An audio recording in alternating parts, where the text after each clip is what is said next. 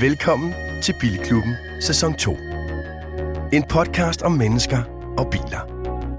En podcast for dig, der ligesom os elsker biler, og hver uge giver dig et smil på læben og giver dig mulighed for at hengive dig til det uudtømmelige emne biler. Dine værter er Christian Grav, foredragsholder, livsstilsekspert og motorredaktør på Euroman.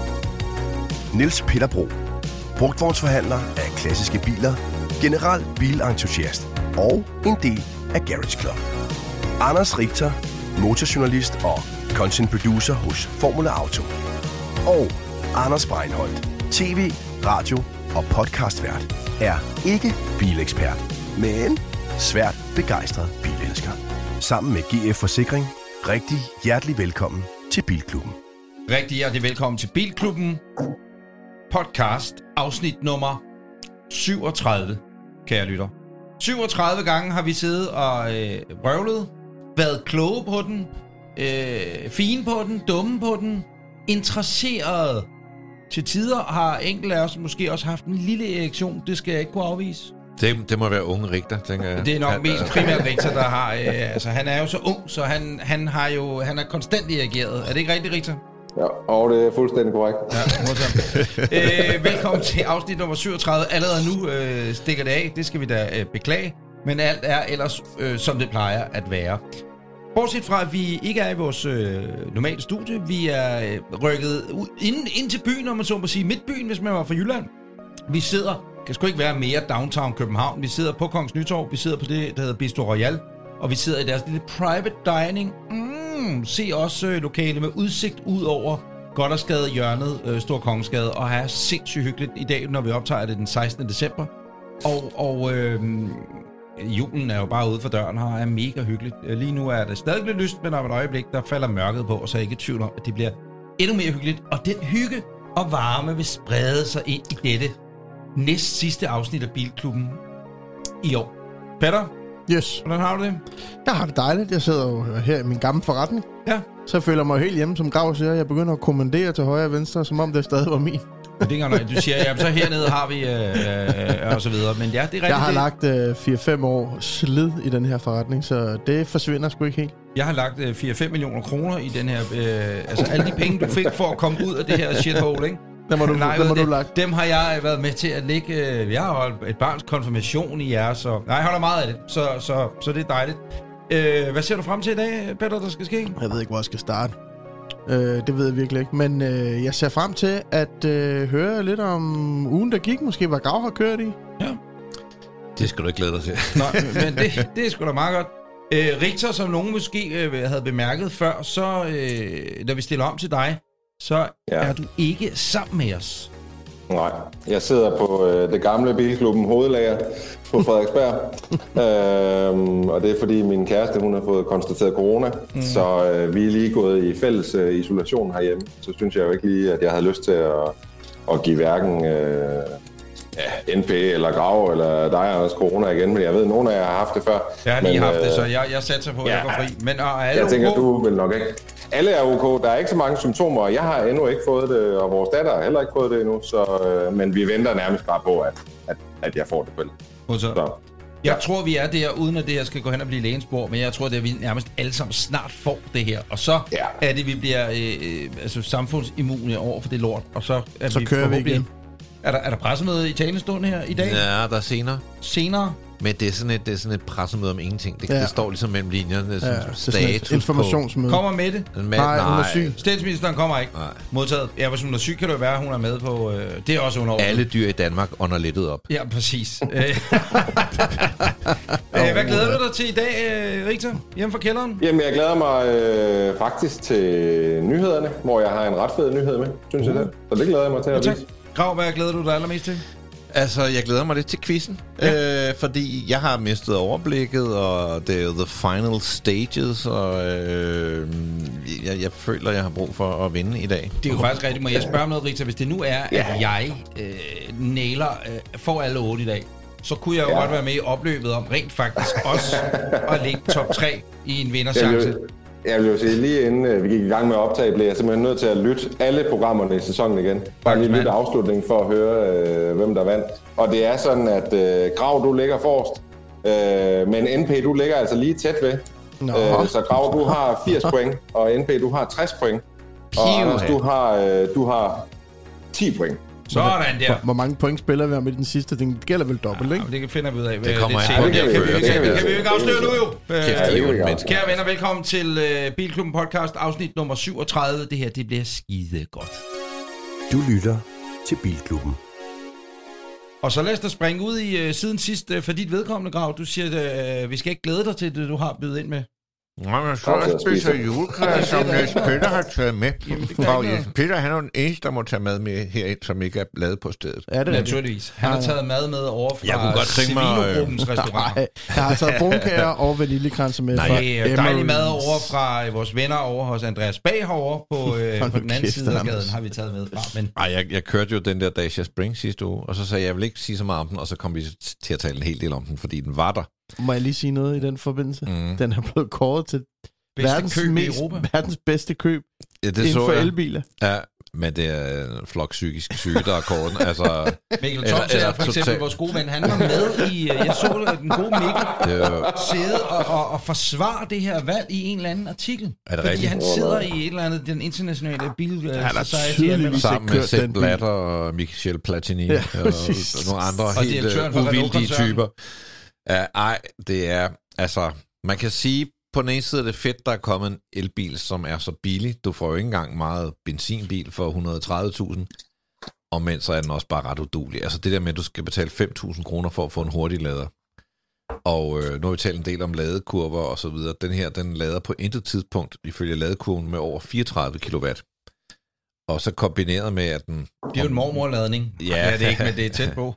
Altså kombineret med, at den på en øh, vinterdag måske har 120, 30, 40, maks 150 km rækkevidde, så er, det, så er det en kedelig kombi. Jeg, jeg kørte egentlig ikke ret meget i den, og alligevel så sad jeg et par gange og skulle lade op. Og altså, nøj. Hvorfor tror I, at den øh, er blevet... Øh, og der, Rik, så kan du jo også som gammel redaktionschef på det hedder Kronet Bilmagasinet, og den dejlige Mikkel Toms, jeres kollega øvrigt. Øh, hvorfor tror I, at den er blevet valgt? At Den er blevet valgt ud for nogle kriterier om noget med økonomi, ikke? Øh, og så har man set lidt bort fra 0, ej, NCAP-sikkerhed og ladekapacitet og hurtighed osv. Det er jo en Jamen altså, det eneste i den... Undskyld, Krav. Nå, nej, jeg tænker, det er vel en anerkendelse af, at det trods alt er den billigste elbil, man kan købe for penge. Okay. Måske. Og, hvad siger du, Rita? Jamen, jeg er helt enig. Jeg tror, det eneste, der er med den bil, det er jo sådan set prisen. Fordi øh, på alle andre parametre, der er den jo på ingen måde bedre end noget andet, der findes derude på markedet. Så det kan jo kun være prisen. Og så er det jo kåret før at de der Euro NCAP gik i gang med at smadre den. Ja, modtaget. Ja. Men det er din siden sidst, Grav? Ja, jeg vil sige, en sidste ting, det er, altså forestil jer ydmygelsen i at have en bil, der kun kan køre 125 km i timen. Man, altså selv i Danmark må man køre 130. Ja, det kan den ikke. Det kan du ikke. Og jeg, jeg tør ikke tænke på, hvor meget range der ryger af den, hvis du kører 125. Det er en elbil, jeg vil sige, man kan sige meget om, altså, om elbiler og, og, og køredynamik og de tunge og sådan noget, men noget, et show, nummer alle elbiler næsten kan, det er den der problemfri, ubesværet acceleration. Mm. Den her, den accelererer fra 0 til 100 på 19 sekunder. altså, den, den er 3 sekunder hurtigere end en 2CV. Ja. Vi kan blive enige om, at øh, man har kunne grine mangt og meget af Dacia, eller Dacia, kald det hvad I vil, igennem tiderne. Og det vil man også blive ved med at gøre. Men er ingen tvivl om, at den vinder hvert år sådan noget... Øh, værkstederne vinder øh, øh, kundernes gunst, ikke? Altså omkring, at det er det bedste service, man kan få, og folk er meget taknemmelige for deres Dacia, og jeg tror, det er Mhm. lidt ligesom Skoda i gamle dage, hvor folk var sådan lidt, du kan sige, hvad du vil, men jeg er sindssygt glad for min Dacia, og den vinder årets med her og der og alt muligt. De men, har, her, men her virker det som om, at, at, at den, al den sympati og positivitet, de har i ryggen, fra øh, forhandlerledet, fra detaljledet, er det det samme, whatever, du ved. Det er som om, at det er smittet af på den her bil, og, og hvis man kigger helt nøgtern på den, som du lige sagde, så er den udulig. det er Så den. er den udulig. Og man kan sige, hvis man på nogen måde har pengene, så for 170.000, det er 40.000 oveni, og det er selvfølgelig en stor, øh, altså i forhold til 130, så 170, det er jo, øh, det er jo nogle flere procent, der kommer oveni.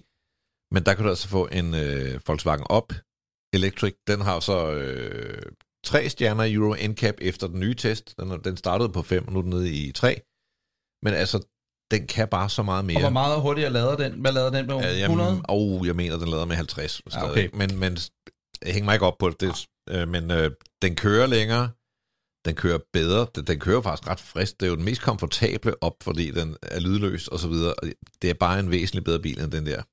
Jeg øh, vil bare lige hurtigt komme med, fordi jeg har ikke så meget siden sidst, andet end jeg har været på... Øh, Vi har kørt en bil i dag. Ja, to. men det var min, øh, eller hvad skal jeg sige, der er lidt, med lidt mere i min siden sidst, fordi jeg er jo vendt tilbage til en fuser. Det skal man aldrig gøre. Nej. Jeg var jo i øh, Bruxelles tidligere på efteråret. Line. Øh, nej. Din mor. Ej, jeg var i Bruxelles tidligere på efteråret og køre i Yaris Cross. Ah, ja. Og øh, altså, jeg ved ikke, hvad skal, men jeg var, den ramte mig sgu ikke rigtigt, og vi kørte på sådan nogle halvdårlige veje dernede. Og nu har jeg fået den igen her, og så kører jeg den, øh, og jeg, jeg er der stadigvæk bare ikke helt. Øh, men jeg vil sige, det er jo en fuld hybrid, så det vil sige, det er det der klassiske Toyota-hybrid, så den har milliongear, den har en 3-cylindret 116 hestes motor, øh, og den kan bakke ud af, af indkørselen elektrisk, og den kan rulle, altså i forhold til de gamle hybrider frem, så vil sige, man kan mærke den her, den, den kører faktisk en del elektrisk. Altså det er også, øh, når man ligger og ruller rundt i byen og så videre, så videre. Så, så man kan mærke, at det gør en forskel.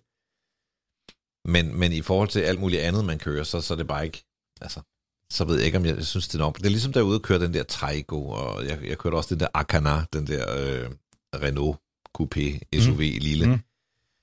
At det, det er sådan lidt, lidt sært old school, men jeg kan godt se, hvis man bor herinde, for eksempel, eller bor i en anden by, øh, hvor der ikke er så mange øh, ladestander, så, øh, så er det jo en måde at køre grønt på. Den kommer op og kører sådan noget 22,8 km på literen, optimalt set. Men I har jo også kørt den, så jeg er egentlig spændt på at høre, hvad I siger, fordi jeg ved, jeg kom lidt skævt ind på den måske, så tænker jeg, Jeg nu, kan hurtigt med en måde at sige, at jeg kører, har kørt i den i 6 minutter, så jeg Ja. har ikke nok øh, overhovedet. Altså, øh, jeg, jeg, jeg, på din vogn, jeg kan huske, du fortalte, at du havde kørt i den i Genève, at du synes, den så meget pæn ud, og, og den har det der lidt rav 4, det der lidt firkantede rawness og sådan noget. Det kan jeg meget godt lide ved den. Mm. Men hvordan den kører, altså jeg kørte den fra Nordhavnen hen til Kongens Nytorv, så det, jeg, har, jeg har ikke nok øh, belæg for at kunne sige noget klogt om det. Men jeg synes, at, øh, at, at, at den, den, den kan noget. Altså, jeg følte Mhm. lidt, at der satte mig ind, at jeg var på Gran Canaria igen i en udlandingsbil. Ikke? Det er jo sådan typisk en bil, man får dernede. Øh, altså, den har ikke rigtig en holdning til noget. Den gør bare sit arbejde. Mm. Og den har et, et ganske udmærket infotainment. Den, har, den er rimelig nem at overskue. Jeg skal stort finde, bagagerum. Ja, altså jeg fik den kun op på el øh, til at køre omkring 3-24 km i timen, så slog benzinmotoren til, ikke? Ja. Jeg kan ikke den der million gear der. Jeg bliver vant, det, lyden fra mine ører bliver... Det, det, Og så fungerer. kombineret med en 3 motor, der bliver Ja, det bliver bare lidt frem. sådan lidt, øh, mæh, synes jeg. Men altså, jeg synes faktisk, at kæmpe bagagerum og, og hvad hedder det, god indstignings... Jeg, jeg, jeg, var, jeg synes sgu for til penge. Hvad Jeg ved ikke, hvad I- det koster, men Hvad, jamen, det det, jeg skulle til at spørge jer om. Hvad, hvad koster den? 200? 200, siger du? Jeg siger også lige under 200, så man sælger den til ja, to, Den- 22 måske, sådan noget, men det er omkring, ja. Altså, det, den bil, I har siddet i, hvad tror jeg, den koster? Og den er nok øh, proppet med alt muligt, ikke? Mm. Den er Bordeaux. 240. Jeg vil sige, det er en bil, som fås fra 225. Okay. Som I har kørt den, der koster den 330. Hold da op. Det var alligevel også mange Der vil jeg så sige, Så er det heller øh, lige det, kan ID3 du få, jamen, eller- det kan du få en Tesla Model 3 for. Altså, Eller lige øh, ID3 en, ikke eller en long en- range dog, men, men, men, men præcis. og det er det, det, jeg mener. Når du så sidder i en Taiko, eller en Akanar, eller den her, så sidder man bare og tænker, hold kæft, man kunne få sådan en 208 E øh, elbil med 340 km range og sjov køreegenskaber Ja. og sådan. Og, og så, falder, så falder det lidt til jorden. Og det er jo selvfølgelig, fordi alle de der elbiler får en rabat, som, øh, som de andre biler ikke får. Jeg vil sige, oh, en oh, fin ting ved den. Mhm. Jeg er nok kommet skævt ind på den. Men en fin ting ved den, det er den jo, den har faktisk fuse-træk. Det er der ikke så mange af dem, der har, eller man kan få den med fuse-træk. Men det er så er det så ikke, vigtigt? man skal ikke køre Paris-Dakar i den, men, men den har trods alt øh, noget fuel-træk. Jeg vil sige, nu nævner du det med afgifter, det er en lille teaser, fordi i foregående afsnit, eller også var det sidste, jeg kan sgu ikke huske, et af dem, Det er foregående. der øh, nævner vi, at øh, næste gang, og det er i dag, at vi skulle have en ekspert igennem, der ved alt omkring øh, afgifter på elbiler, 100% el, og ikke mindst også på hybrider, og hvad er egentlig fremtiden, fordi le- de lever jo på, på noget, og det gør jeg sådan jo også, og hvis den allerede nu koster 330.000 kroner, øh, pakket med udstyr og så videre. Den får noget, noget afgiftsnedsættelse eller befrielse af den ene eller den anden art, fordi det er en hybrid. Men forestil dig, at det forsvandt, så vil den bil måske koste, nu siger jeg, øh, 380.000 kroner. Og det er der ingen Yaris, der er noget værd, tænker jeg. Enig, og især nu, hvor alle folk skæler til nogle elbiler. Kan vi nå en anekdote om at køre bil i 6 minutter? Ja, så klart. Okay, jeg var engang i Tager Frankrig. den 6 minutter, eller har du kørt din Nej, bil? i nej, seks nej. minutter? Nå. Men det, ja, det handler om en, der kørte bil i 6 minutter. Jeg var engang i øh, Frankrig sammen med et hold motorjournalister for at køre en serie af Renault. Der var lavet sådan en tur, hvor vi skulle ned og køre en masse af de her RS-modeller, og så tror jeg, vi skulle se nogle koncepter også, og så videre. Så vi kørte nogle af de her Gordini og RS-modeller, og øh, jeg, jeg tror, vi kørte både en Twingo og en Clio og sådan lidt forskelligt. Og øh, jeg delte bil med den navnkundige, legendariske, fantastiske motorjournalist, der hedder Flemming Haslund. Mm. Virkelig en grand old man. Og var på ikke? Eller FDB? FDB Han er stadig øh, aktiv, og han er knivskarp, det er han virkelig, og han, han kan virkelig køre bil. Øh, nå, men Ligesom mig, faktisk. jeg kørte med ham, og så, øh, så den første bil, vi hopper ind i, lad os bare sige, det er en øh, Clio Megane. Øh, en Clio øh, RS. En Clio Megane.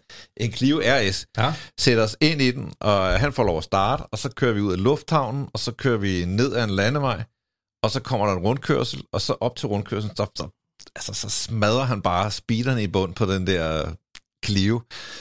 Nu er det blevet en Clio i mellemtiden. Nå, okay. Og så slipper han speederen ind i rundkørslen, og så kører vi sidelæns gennem hele rundkørslen, og så ud igen. Og så, på den, så er vi kommet ud, så kører han ned til siden, så siger han, nu behøver jeg ikke køre mere. I nogle af dem. det var ligesom, det er hans subtiltest. Det var godkendt efter, at han havde lagt den sidelæns gennem den der rundkørsel. Fuld hammer. Og det er det er vildt med. Fedt. Nå, prøv at høre øh, nok om Toyota øh, Yaris. Øh, siden sidst, øh, NB. Jeg har været sent op i dag, fordi at, øh, der var to spændende auktioner i nat. Jeg skulle Tidligt eller sent op? Sent op. Det hedder ikke sådan noget, jeg har været tid, sent i seng, hedder Nå sådan noget. Øh, fordi at øh, amerikanerne jo kører på en lidt anden tidsregning, end vi gør. Øh, og bare lige indledningsvis, så i sidste par afsnit har jeg jo snakket lidt om den her Renault 5 Baccara, jeg havde budt på.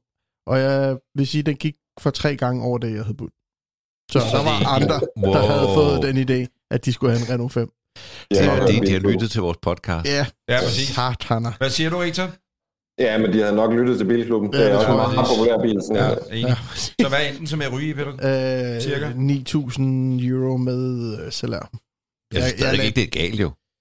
Det er sgu en st- Jeg tænkte, jeg kunne stjæle den for tre, ikke? øh, Og så køre jeg bum, og så hjem. Og fordi jeg vil bare have den, jeg, jeg, vil, jo- altså, jeg ved ikke, hvad jeg skulle bruge den til. Nej, Nej. nej, nej. Men, men i aften, så var der, oh, råber jeg, undskyld, der var to spændende auktioner, og jeg vil sige, afslører nu, at jeg ikke fik nogen af dem, men vi kan jo lige løbe dem bare lige hurtigt igennem. Jeg tror, den første vil du være glad for. Se, Grav. Det var en BMW Cabriolet. Ej, en E36. Ja, Mm. i grøn med grøn kalage. Der Så- har vi fat i en BMW, som kom i 93, hvis jeg ikke tager meget fejl. Øh, Cabriolet, den første, der er sådan nogle ret angulære lygter. Det var lidt lytterservice her. gå også ind på vores Instagram eller Facebook, mm. Bilklubben Podcast. Det her, det var så steder, og så en, kan øh, man se alle de biler, vi taler om, inklusive Toyota og så fremdeles i kronologisk række, for Er det så en- swiper man hårdt igennem, som var man på Grindr. Var det en Var- 25? 323. Oh, har den creme interiør? Ja, det har den. Den der og grønne, og så creme interiør, det faktisk- kan noget, ikke? manuel, fem, femtrins manuel gearkasse. Øh, boys, hvad skal den koste? Den øh, løb op i, og jeg trak mig, hvis jeg lavede sådan et af de der chokbud, jeg smed 7700 dollars ind. Og så bød der en lige til sidst 7800, og så røg den på 7900, og så tænkte jeg, hvis jeg begynder at byde, så byder vi jo... Men hvis jeg havde budt 8000, havde jeg sikkert fået den. Men jeg ved det ikke, jeg fik lidt kolde, øh, lidt kolde øh, nosser, eller øh, hvad hedder det, fødder på den, fordi den anden, der var på, ville jeg egentlig hellere have. Men jeg mangler lidt bil af garagen, så jeg tænkte, det kunne være en, jeg kunne være interessant at tage hjem. Den anden er jeg sgu lidt ked af. Det var en Mercedes R107, en 450 SL for 78, mit fødeår, i Sahai Yellow. Det er her- en øh, god gammeldags, jeg har lyst til at sige næsten Bobby Ewing, øh, Jamen, det hvis er man er det. så gammel. Er det en Mm. Bobby Ewing? Det er, det- altså, det er den tidlige model. Øh, det er præ-faceliftet øh, med ja, den det er gamle. en reference til et uh, tv-show, der Ja. Dollars, der kørte, da jeg og var det barn. er den samme bil, og den rent faktisk er badget. Øh, den er faktisk blevet et udtryk, man har nu. Den er blevet detuned, det vil sige, den er blevet badget som en 350 SL i stedet for 450, for det hed det i Europa. Den her har fået skiftet kofangerne til europæiske, derfor har man nok debadget den til en øh, europæisk. Med den der gule farve med det cremefarvede læder. Altså, der har selvfølgelig også været en god fotograf i gang den? her. Har du købt den? Nej, øh, jeg bød med til øh, 15.000 dollars, og den røg faktisk for 2-23.000. Wow. Og det synes jeg ikke, den var, det, det er den måske værd, hvis du bor derovre, men det, vi ender altså næsten i, i 275-300.000 på danske plader, før at øh, den er, i- er, er hjemme, ikke? Victor, din uge. Min uge, jamen, øh, ind, det gik jo godt lige indtil vi røg i corona-isolation. Ja. Øhm, Jeg tænker ikke, du har kørt noget den her uge, Ritter. Nej, det har jeg sgu ikke. Men, men jeg har faktisk haft øh, gjort noget, jeg ikke har gjort i rigtig, rigtig lang tid. Jeg har været oppe i min garage, hvor, øh, hvor vi har en lift og værktøj og alt muligt. Og så har jeg lavet service på, på Volvo. Ja. Øh, og det er sådan noget mekanik, det har jeg delt ikke haft tid til i rigtig, rigtig lang tid. Men det var fandme fedt bare at få lov at skrue i nogle timer, hvor der ikke bare... Eller hvor jeg bare slukkede telefonen, og så bare... Og jeg vil sige, kære lytter, hvis du ikke følger Richter nu, øh, så skal du gå ind og gøre det. Hvis du skal følge en af os fire, så er det Richter, du skal følge.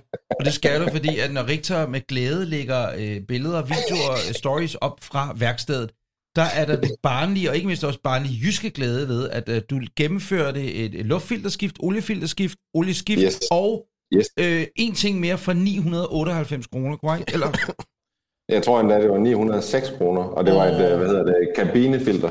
Og det synes jeg jo, øh, det, er jo, det er jo så billigt, og det er jo så nemt at gøre selv. Altså, Kan du lave på en noget- XC90 også? Det kan jeg love dig for. Ja, nu har jeg faktisk solgt den, sammen. men jeg kunne smide den afsted med et service.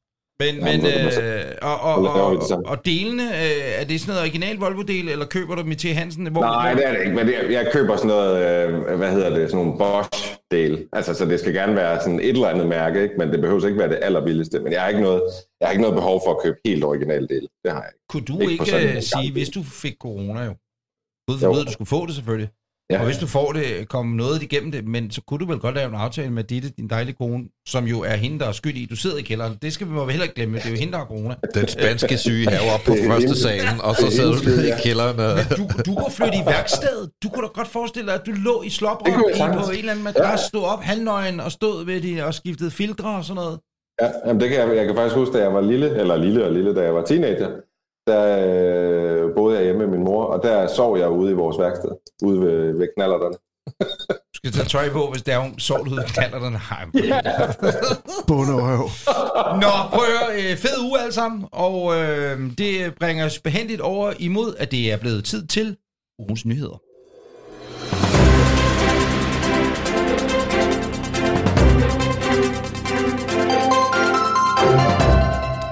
du får lov til at lægge ud. Ja, vi starter med en nyhed fra Toyota. De hybridglade japanere har ironisk nok været lidt længe om at øh, hoppe på elvognen. De har været lidt længere om at ligesom komme med den første fuldt elektriske Toyota. Den kommer jo faktisk næste år, øh, og den lider det karismatiske navn BZX SUV. Mm-hmm. Er det deres nye to af dem. Øh, ID-linje? Eller, Nej, altså? det er den, der er her. Det, man kan sige, den er, lidt, øh, den er jo lidt RAV4-agtig, Ja. Og lidt Corolla, undskyld, lidt Corolla-agtigt også, ikke? Jo, jo ligner, men det er, men det er ikke den, vi skal tale om. Mustang, vi skal tale Mustang om, e at øh, fordi de måske godt ved, de sidder bagerst i bussen, ikke? Altså, der er hvad, tre biler i elbiler i Mercedes' program, der er adskillige BMW's, der er selv Kia og Hyundai har flere at vælge imellem, og nu kommer Toyota som et klodstand på øh, gedebukken, ikke? Og siger, oj, oj, oj.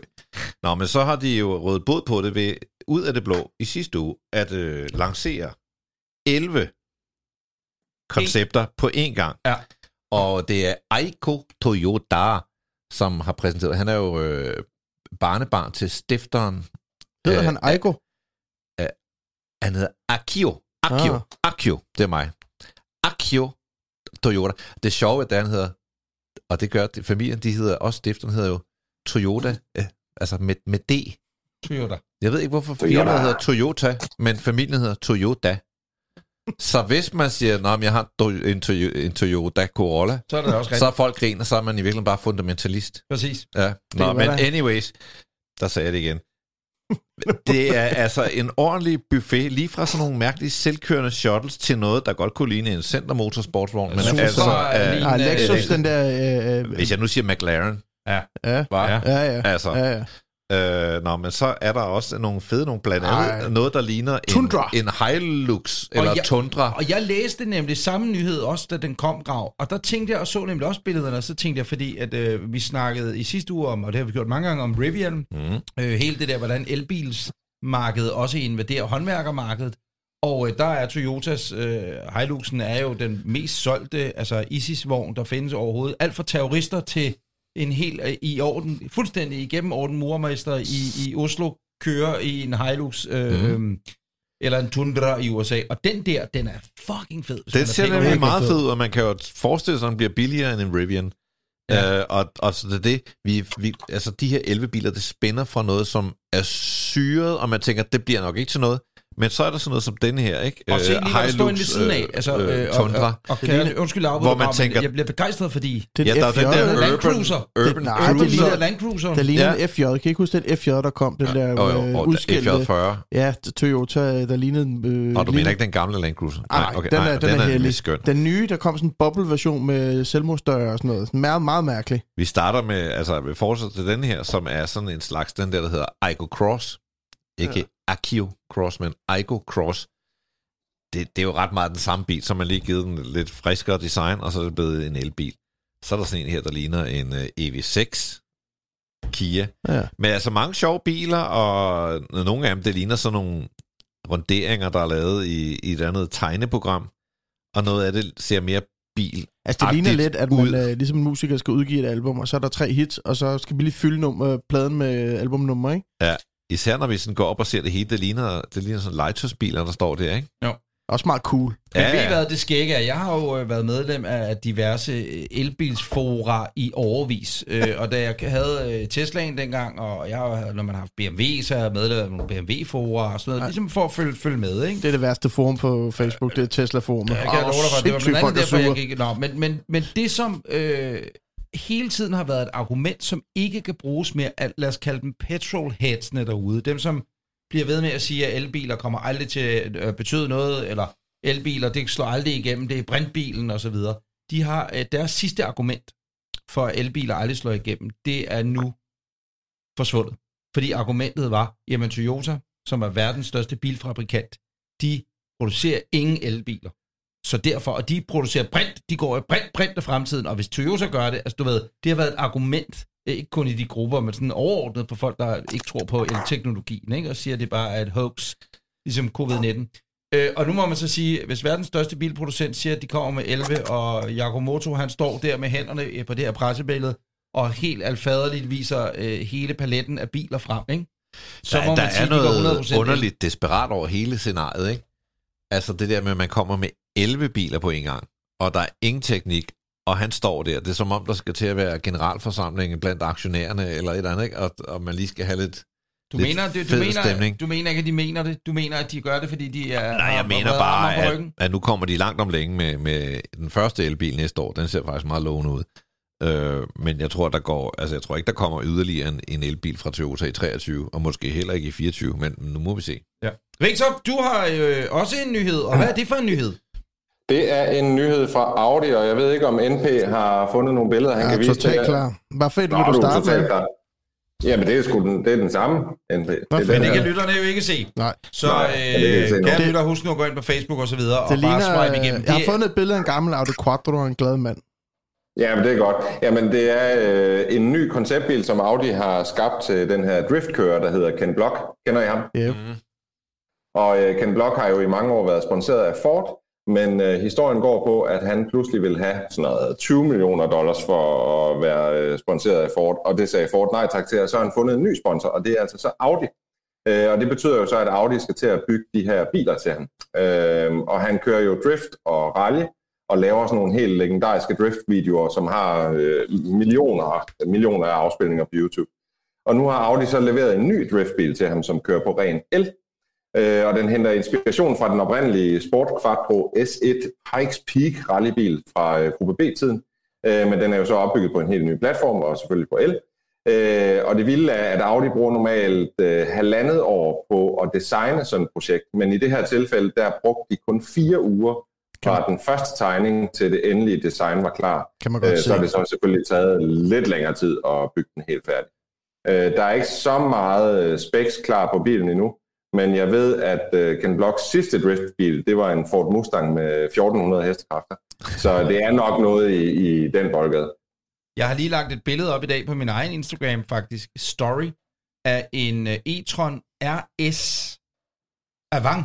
altså en stationcar, som er lidt sådan en Audi, ja, eller e-trons øh, op, på E-tron. udgave af, af Porsche Gran Turismoen. E- E-tron Øhm, GT, ikke? Øh, eller, øh, hvad den hedder, e-tron øh, RS. Altså, Men er det ikke en stationcar af E-tron GT? Jo, men det er med RS, altså Ja, sportsmotoren ja, i. men det, det kommer jo både som GT og Ja, ja, ja, RS, ikke? præcis. Men jeg tror, øh, den hedder bare e-tron, det jeg ved ikke, for jeg ved ikke engang, om det er det officielle billede faktisk. Jeg, jeg så det bare i- igen på et eller andet nerdforum, Så og så tænkte jeg, at den ser mega fed. Men det er en RS, øh, så jeg ved ikke, om den hedder GT RS. Nå, men det er fordi den en e-tron er den, du kører i nu. Det er en e-tron. Men e-tron GT, det var den der uh, Taycan uh, Killer, der kom ud. Det vil sige, Mm. den her, det er jo en stationcar af GT'er. Men den, men den findes også som RS. Men den finder også som RS, Peter. Ja, Ja. men GT er vel... øh, Nej, det behøver sikkert være noget Jo, fordi samme. RS, din cycle hedder e-tron. ligesom en RS6, en A6 RS6, Ja. eller en RS4. Ja, men du kan også få en, du kan også få en X5 af...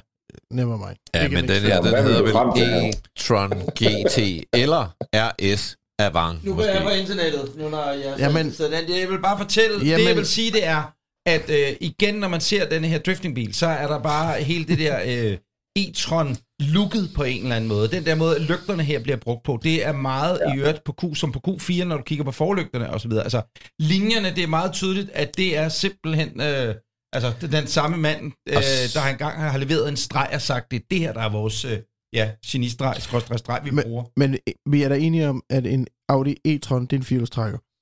Den står... Ja, men nej, men det de kalder jo alle deres elbiler for Nej, ja. e-tron. Jamen, det er Den model... her hedder Audi RS e-tron Avant. Jamen, Jamen, Peter, Bum. du må ringe ned til nogen nede jamen, jeg forstår det bare Du ikke. må bare ringe ned. Den hedder Audi RS e-tron Jamen, Avant. En øh, X3 hedder jo ikke en BMW 330 lige pludselig. Altså, hvorfor e-tron? Men det var det er jo en BMW. fed SUV. Ja, det er jo snakker du om BMW, vi snakker Ja, om. Audi. Og så kom de med en sedan. Den hed e-tron GT. Det forstår jeg. Nu laver man en Avant. hvor, hvor er det hyggeligt at sidde og følge med. Det, det er årets sidste afsnit. Glem, at vi laver en 38. Kan vi ikke ringe til Audi eller eller andet? Jeg ved det ikke. Det er også det er Nej, det ligegyldigt. Det, den tager I på Så skal vi internettet. prøve at tale om, hvorfor de hedder 40 og 50, så brænder man helt Ja, sammen i hovedet. Ja, præcis, præcis. Godt. Men øh, nå, jeg vil bare, jeg vil bare, det jeg vil, det var, at jeg vil danne en, øh, en reference til øh, stregen, og blandt andet også stregen på Avanten stationcaren af en e-tron RS. Øh, og sige, tror, der var det med linjen. øh, Men den der Audi, du har fundet, Anders, jeg er ikke sikker på, at den er præsenteret endnu. Det tror jeg nemlig heller ikke. Og øh, Nej, hvad det er hedder derfor, det? den hedder jeg, jeg det der. tror heller ikke, at den nødvendigvis er, øh, enten- enten er det altså en, en fantomtegning, eller hvad det Ja. er. Jeg tager Øhm. næsten ved, at den kommer til at hedde øh, R, øh, e-tron GT RS. Godt? Men øh, Q4'en hedder jo heller ikke e-tron. Øh, er jeg synes Q4. jo, vi måske i stedet for skulle tale om uh, matchet med Ken Block og Audi, som umiddelbart er sjovt, Ja. men, men Audi har nok brug for at signalere noget vildskab, Mhm. og de er jo tit blevet beskyldt for at understyre, og hvis, hvis der er en mand, der kan modbevise det, så er det Ken Block, som ligesom er legendarisk berømt for at overstyre. Øh, så, så på den måde, så synes jeg egentlig, så synes jeg, ideen er, ret god, hvis, hvis, hvis noget af det, han putter ind i bilerne, kunne smitte af på, øh, på de Audi'er, vi kan købe derude, vil det være fantastisk. Men der vil jeg så sige, at for eksempel øh, øh, sådan, øh, RS6 og hvad fanden de hedder alle sammen, med firehjulstræk, de er jo dygtige til at smide øh, rigtig meget træk om på baghjulene. Så man kan jo sagtens drifte i øh, drifte i nogle Audi'er, men, men det kunne være sjovt, hvis der kom altså lidt, lidt mere kendt blok i, øh, i Audi'erne. Men Det det, er meget sjovt, fordi... Nå, en sidste bemærkning, men det er meget sjovt, fordi øh, der ligger faktisk en video allerede nu, hvor øh, Ken Block han kører i nogle af de her historiske rallybiler øh, nede fra Audis øh, Quattro-samling. Og der er det meget sjovt, han prøver virkelig at lægge sidelæns i de her biler, men det kan simpelthen ikke lade sig gøre. Ah. Øh, så hvis man vil se en driftkører, der ihærdigt prøver at lægge sidelæns i en gammel gruppe B-bil, så skal man altså lige hoppe på... De har simpelthen kastreret Ken Block, det er stærkt, mand. Ja. Money, money, Men han fik money. til 20 millioner, Mm. mm. og så, blev han, så var han glad. Og det var det, det handlede om. Det var nyhederne.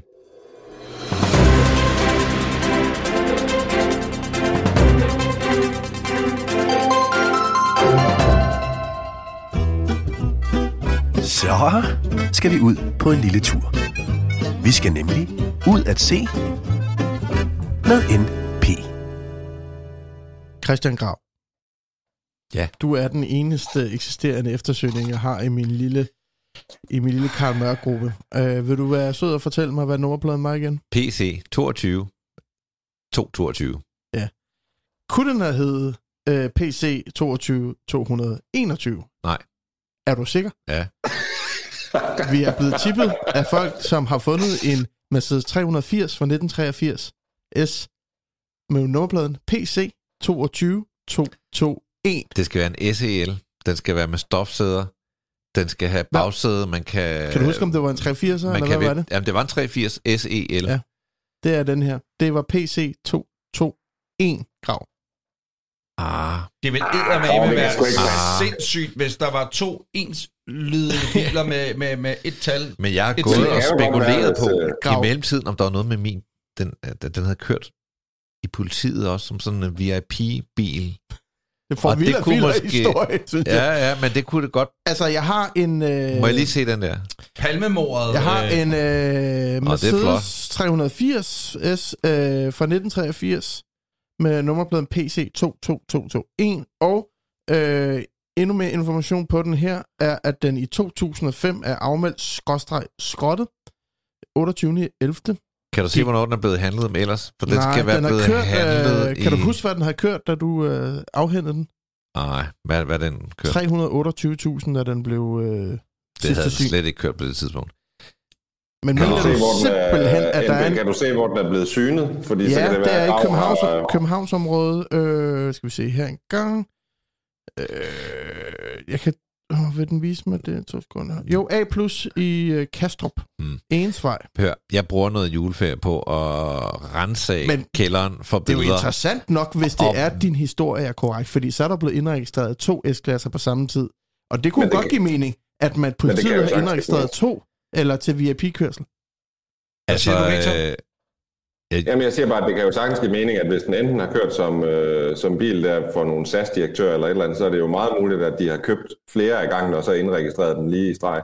Så Mm. det kan jo være, jeg at din bil også faktisk øh, har en søsterbil. Stelnummer her, men altså, Grav, hvis du vil gå ned og grave, som du har lovet mig, Jeg kan ikke finde en, øh, en, en, en indregistrering, eller sådan en registreringsafgift. nej, men et billede bare. Bevis. Bare et billede, billede af bilen. Jeg skal nok finde et billede af bilen. Har du ikke taget et billede af dig og din Øh, kone og jo, bilen det på bilferie igennem Hartsen? Men det skal... Jeg skal, jeg skal igennem mange traumatiserende billeder, før jeg øh, finder det der, ikke? Og det er... Alle dine børnebilleder, billeder af ungerne. Og, øh, Hvordan, øh, øh, Grav, hurtigt, øh, hvor havde du den forsikret, kan du huske det? Jeg vil gætte på, at det har været GF. Øh, hvis man jo sidder og tænker, alle de der informationer, og de ved, at den er blevet øh, synet der og der, det, det hedder, hvad hedder, hvad bruger du? Tjek din bil.dk, det er det, du bruger ikke, Peter? Ja, der er mange forskellige Ja, nummerplader.net, nu er det præcis. checkbil.dk, øh, Som jo er Ja. ret skægt, hvis man har en ældre bil i øvrigt, og så kan man øh, gå ind og se hele historikken. Det kan jeg godt lide. Den Det er skulle ligesom- være... burde faktisk øh, vi burde have det inde på vores egen hjemmeside. Ja, det Ja, er Så faktisk det engang lige arbejde på. ja, skal ikke gøre det? Samtidig Men, med, at din lægejournal burde vi også give adgang til, så folk kunne komme ind og rode i alle vores journaler. Den det skal være blevet handlet i 2002 eller 2003 ja, den eller har levet, det er 15 år, to måneder siden bilen den er blevet afmeldt. Nu øh, bliver jeg nødt til at skære en iskold øh, øh, port ned igennem og så sige, at vi har ikke fundet den. Og øh, hvornår dropper du eftersøgningen, øh, Peter? Det gør jeg ikke, før den, øh, jeg får bevis for, at nummerpladen er PC Og jeg, jeg, 22222. jeg har kringle med næste gang, hvis den hed 2221. Var det ud at se med NP? Ja, altså jeg har jo også den her, kan man sige, en lille roundup på øh, hvor, alle de efterlysninger, vi har haft igennem året, men det kan vi jo også bare tage på det Vi kan tage det næste afsnit, Ja, måske. ja, det det ville kan vi være sagtens. hyggeligt, Det fordi det sagtens. store afsnit nummer 38 bliver nemlig det, der hedder det store nedlukningsrund, ikke nedlukning, rund, året, året af øh, afsnittet, men det er først i nummer 38. Husk nu jo, at hvis du sidder derude og har en efterlysning, øh, så kan du altså skrive til øh, øh, Niels Petter og os alle sammen på øh, Uh, hej, snabelag bilklubpodcast.dk eller via Instagram eller Facebook. Så er der øh, godt med efterlysninger klar til 2022. Så skal vi ud på en lille tur. Vi skal nemlig ud at se med NP. Ja, okay, vi tog tænkten to gange, men den er så god. Den Det er nemlig så god. Ja. Nu skal vi øh, have et godt gammeldags, øh, så godt gammeldags er det ikke, men et tema, som Det vi er har ligget os kært. Øh, ja, det er nemlig absurd gammelt. Prøv at høre her. GF Forsikring præsenterer Pas godt på din klassiker. Et veteranbilstema i Bilklubben podcast. Ja. Hvor skal vi hen i dag, Grav? Det er jo ved musik, fordi det er sidste gang, vi kører det her øh, segment, kan jeg Ja. sige. Ja. Et segment, der handler om øh, klassiske biler, sammen med vores gode venner i GF Forsikring og deres veteranklub. Mm. Øh, og vi har let efter folk, der er blevet ydmyget i deres øh, klassiske biler, Og, og vi har fundet nogle stykker, men jeg tænker, når vi kører det her tema igen på et andet tidspunkt, så der, der må være nogen, der har oplevet noget vildere, end at gå i stå foran en kirke. Jo, men, altså. det, men, det, men det, er jo, det, er jo, det er jo mere det, at, man ved jo, når folk samles i bilklubber rundt omkring, så samles de, og så siger åh, det var rigtig pinligt, fordi i torsdags, da vi havde kaffetur øh, op ved tanken, du ved, så skete der det og det og det og det, og nej, det var endnu, jeg har prøvet noget, der er endnu værre, og så videre. Og det er det historie, vi er efter, og vi havde en legendarisk historie i sidste uge, for uge, Mm. med vores ven i hans helt nye brune Porsche Taka, øh, 911 Taka. Øh, men, men i dag er vi ude både i en, kan jeg forstå, en yderst sjælden vogn, men som Ja. er blevet brugt til noget, hvor andre måske vil sige, nej, nej, nej, nej, nej. Præcis. Vi, vi, et andet øh, element i segmentet, der vi har let efter biler med forhistorie, apropos eftersøgning, øh, som ikke har ført til noget. Og så havde vi tilfældigvis øh, i Rigters fænomenale, stærkt ungdomlige, hormonforvirrede bilquiz, quiz. øh, der havde vi jo så en Studebaker med. Og det fik en øh, lytter til at øh, skrive til os, og det er Ulrik Gorm Albrechtsen. Og Ulrik, du skulle gerne være med os nu, er det ikke rigtigt? Det er fuldstændig korrekt. Velkommen til Bilklub, Ulrik. En Tak dejlig vi linje, der ringe til dig. Dejlig linje her, Tak. Ulrik sidder på. Det er god lyd. Ulrik, øh, hvor i landet er vi henne? Vi er på den jyske hede i Herning. Ja, tak. Og øh, hvor gammel er du, og hvad laver du til daglig, Ulrik? Der er en bagatel af 57 år, og jeg er kommunikationschef i Danmarks Cykelunion. Nå, og Nå, hvordan da, går det i da. Danmarks Cykelunion PT? Det går godt, der er medvind. Og Vi det er er sgu glade. dejligt, og der er Tour de France i 22, og I kan ikke have det Præcis. federe inden for cykling. Vi har armene i vejret. Det er svært at være pessimist. Ja, men det er perfekt. Og Ulrik, øh, det skal måske lige være med en sidehistorie, for det Grav fortæller os, øh, lige inden vi sætter os ned og skal til at trykke øh, rekord, at øh, så siger øh, Christian så, at du er søn af en legendarisk bilanmelder. Din far, han hed... Gorm Albrechtsen, og det er fuldstændig korrekt, og jeg var faktisk spændt på, om Grav øh, kendte ham. Eller, Ja, men jeg har faktisk selskab. øh, haft den fornøjelse at møde øh, ham et par gange. Han var sådan ved at takke af og gå på pension. Ja.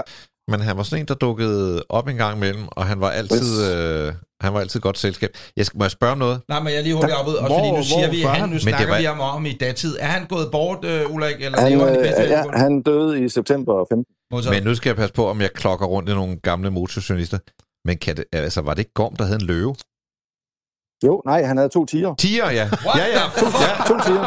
Altså, det er Tiger, Ki- Tiger King fra... Det, det, det var det faktisk. Det var, det, det var nu nærmere bestemt min mor, der fik dem, fordi at hun kendte en, øh, en, øh, en der havde en zoologisk have det jyske, som, hvor moren havde, tigermoren havde født to unger, som hun ville slå ihjel. Og så forbarmede min mor sig, og de kom så hjem og lå ovenpå et, et oliefyr og blev øh, varmet op der, og så levede de indtil de var så store, at det var nærmest livsfarligt at gå ind på gårdspladsen, fordi de kom med ligesom en lille kat, der ville lege lidt.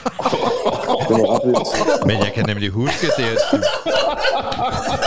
Vi skal, ja, Der har været sådan nogle skilte, her vogter jeg, og så har postbuddet tænkt, fuck af, der er sgu da ikke nogen, der har to tiger. Tag nu bare de dumme billeder ned. Det er fordi, der er to Prøv de, var, de, var, de var så store, at når jeg, som øh, jeg tænker, jeg var, har været 22 år dengang, det er nogle år tilbage, øh, hvis, de der, hvis de hoppede op, ligesom en øh, hund jo gør, så ragede de op over hovedet på dem, og de stod med de der kæmpe poter på skulderen. Men jeg kan nemlig huske, at det var dengang, vi skal tilbage til dengang, jeg var en pur ung øh, motorjournalist.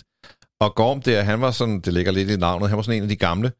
Og så, Yes. øh, så sad han og, og, og debatterede, og så tænkte man, man må, måske som ung, så tænkte man også en gammel knater med der, og det, det var meget hyggeligt og sådan noget. Men så, ja, så, så, så, så, så lige pludselig så kom der en frem og tænkte, what? Og der kan jeg huske, jeg tror, det skulle det var nede ved Gardasøen, vi havde været ude og køre noget Porsche eller et eller andet. Og så siger han, bum, ja, nå, man havde nogle tiger derhjemme. Og han fortalte, jeg kan tydeligt huske, han fortalte om nogle gange, når, jeg ved ikke, om det var fruen, der plejede at få men han fortalte om, at han var mildt redselslagen nogle gange, når han skulle ud og servicere de der dyr. Hvis man skal runde historien af, så kom tigerne så tilbage, øh, som jeg ved ikke, hvad sådan noget hedder, store tigerbørn ud til den her zoo igen. Og øh, min mor, hun insisterede på at køre ud hver eneste dag og fodre dem. Og det betød, at øh, hun for at komme ind i buret, skulle hun kravle baglæns ind i buret. Ej, Og det sidste nej. sagde den zoologiske haves ejer, nu stopper du. Nu, Og du har ikke set din mor, siden hun fodrede dem sidste gang, som man siger. Jeg har, jeg har et skønt billede af hende. Vi Øh, bliver nødt til simpelthen at og- clear ja. din, din, din søde far, at det er, altså, han blev ikke spist. Det er ikke, det er ikke, det er, det er ikke Nej, der, vi er. nej, Nej, godt, kæft, godt, godt, godt, historie. godt. Nu kan du godt se, Ulrik, at du... At det, Går så kun det, ned ad bakke så det herfra. er vores, ja, præcis. Nu er det selvfølgelig vores skyld, at den historie, du nu skal fortælle om din øh, øh, beelskede vogn, at den blegner lidt ved siden af to tiger på heden. Men, øh, men, men korrekt, jeg kan lige runde min far også. Han var øh, motorjournalist og præsident på Motorjournalisternes Klub i en menneskealder, så derfor er jeg også øh, inficeret med motoriseret baciller, baciller lige siden jeg var lille. Og Ulrik, øh, derfor, øh, hvor mange biler og hvilke biler har du i, i garagen? Øh, jeg har en... Øh, I det daglige kører jeg en Folkevogn T-Rock, ganske almindelig kedelig bil. Mm. Så har jeg den her 58 af Studebaker, som vi skal snakke om. Øh, så har jeg en øh, Tour CV fra 81.